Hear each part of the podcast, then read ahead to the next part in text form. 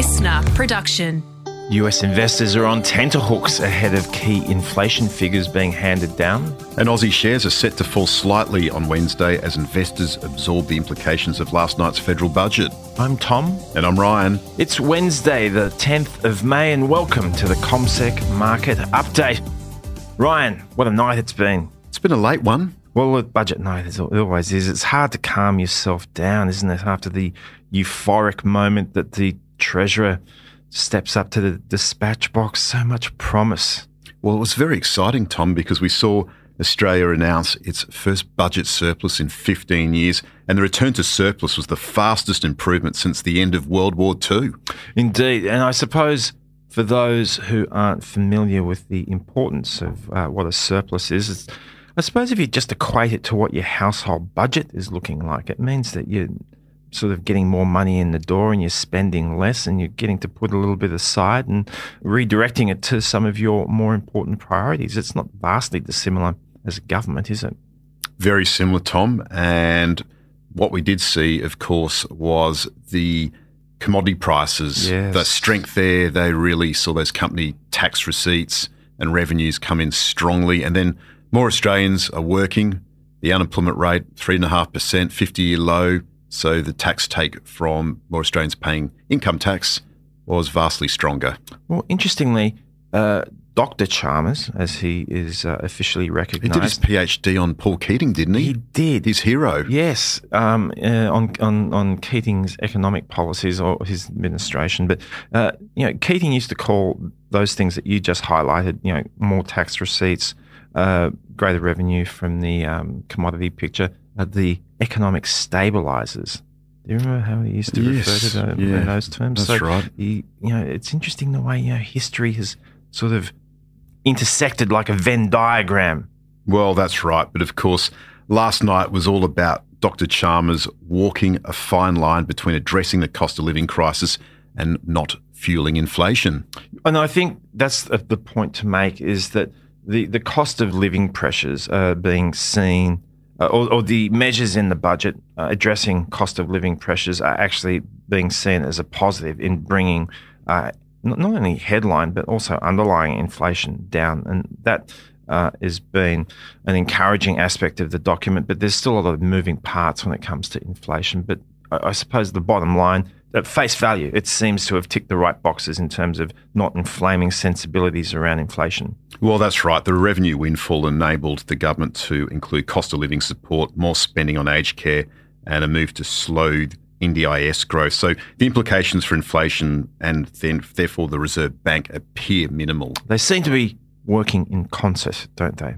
Indeed, they do which is important when it comes to uh, fiscal and monetary policy, as they ref- they're referred to. Uh, we mentioned this the other day.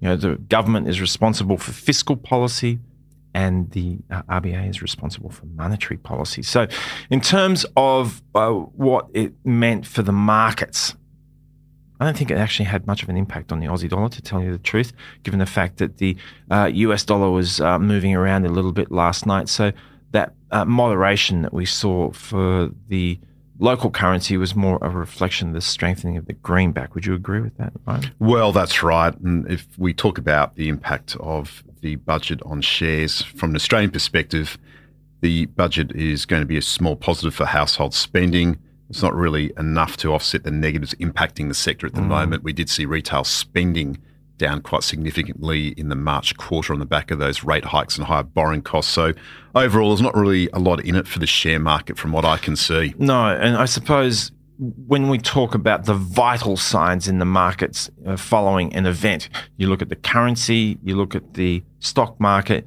you look at interest rates. They're the three main ports of call. Well, that's right. And last night the greenback was stronger, so yep. that was the real reason that the Aussie dollar dipped. So it gets a pass. We'll move on. So, in terms of what we saw last night on Wall Street, uh, I would say that the markets are just pensive ahead of the inflation figures, which are due out tonight, local time.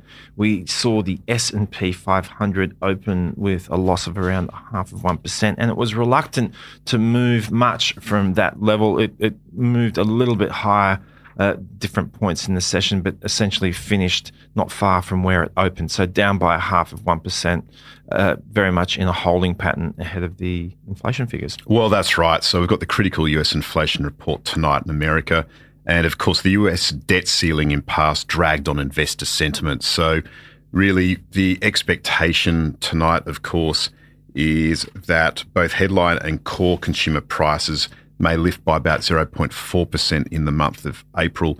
And that would take the corresponding year on year movements to 5 and 5.5%, respectively. So, the arrow is pointing in the right direction. It's pointing down, but it's a slow grind. So, yep. we did see quite a sharp decline in inflation at the beginning of this year, but seemingly that sticky nature, particularly in the services sector, when it comes to consumer prices, is really going to be a bit of a problem child and a headache for the US Federal Reserve. And we did hear from one of the luminaries of the US Fed overnight, New York Fed President John Williams. And he said it's too soon to say whether the US central bank is done raising rates. Bear in mind, markets have increasingly priced in that the US Federal Reserve or central bank may pause.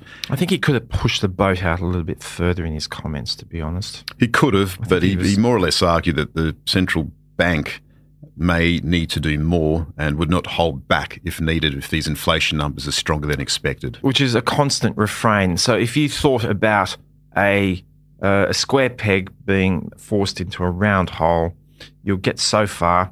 It's not going to go any further. You just need to give it another knock, don't you? And that's well, that's what, it. What might be required.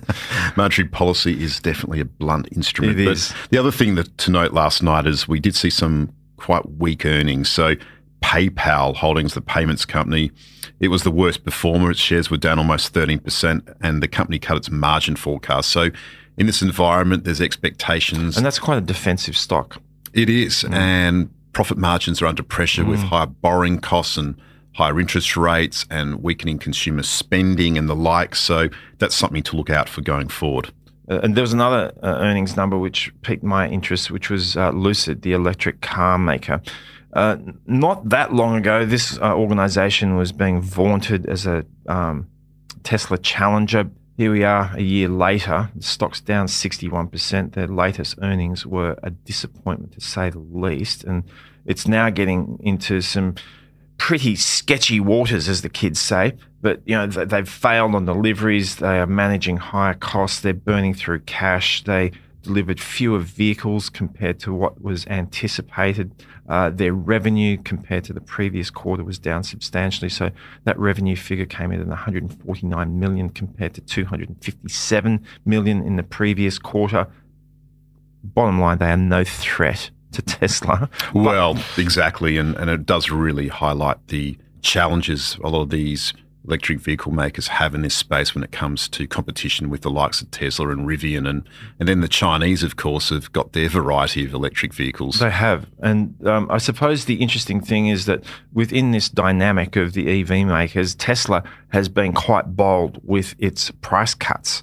Uh, and it you know, at the margins, you could argue that it's having an impact, but at the lower end of its competition scale. But anyway, uh, Lucid shares down by 5% on the session. And the other thing to note as well, Tom, Under Armour, you know, you probably have some of their clothing attire when you go out for a why run along you, uh, Bondi why have Beach. You said that? I actually, strangely enough, have just become familiar with this brand and have um, found their undergarments quite, um, uh, quite good. That's good because probably, I've probably revealed much more of myself than I really wanted to. Well, sports apparel maker shares were down 5.5%.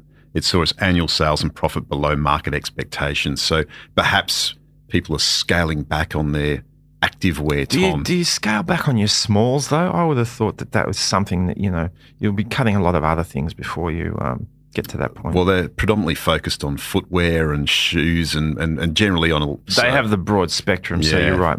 Perhaps um, sneakers might get put off for a future date purchase compared to underwear. But anyway, uh, in terms of what we've seen in the commodity space, uh, oil had a little bit of a pause uh, given its recent vibrant recovery, uh, which has seen it up by as much as 10% in uh, the last week or so, up by around 0.6%. It's at an interesting point now. So it's recovered half of the losses that it posted since uh, April. now we kind of get into that territory. Is this a technical recovery or is it driven by something more uh, significant like demand prospects? Well, we did see last night the oil price fall about 2% at one stage and then it recovered to finish up by 0.8%.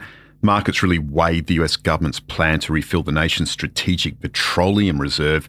Because that's go- the flaw, isn't it? Like even the uh, energy secretary uh, very conveniently for the markets signaled the price level at which they are you know aiming to fill up the strategic petroleum reserve that was very which is helpful, very helpful i find isn't yeah, it to, absolutely it's always good when you know there's a flaw beneath the price and of course at the same time the energy information administration which is an agency of the us government came out and forecast us crude production will lift about 5% to 12.5 million barrels per day this year so that did provide some support for those oil prices at the same time as those comments on the SPR, as it's known. Indeed. And from memory, I think that price that the uh, energy secretary was highlighting was somewhere in the order of 75 bucks a barrel, uh, thereabouts. Which we're not far off. We're if you look at the US oil NYMEX price, it's 73.71 US dollars a barrel. All right, and just quickly wrapping up, we've got a little bit of uh, corporate news on the calendar today, but nothing to blow the hair back, Ryan.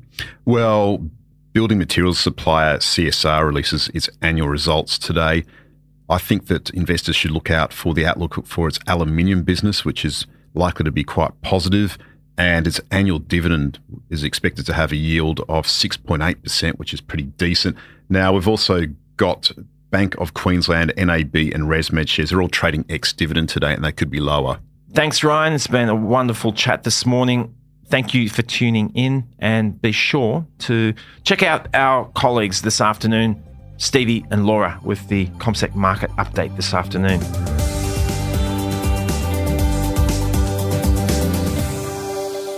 This podcast is prepared, approved, and distributed in Australia by Commonwealth Securities Limited, ABN 60067 254 AFSL 238814. The information does not take into consideration your objectives, financial situation, or needs. Consider the appropriateness of the information before acting, and if necessary, seek appropriate professional advice listener.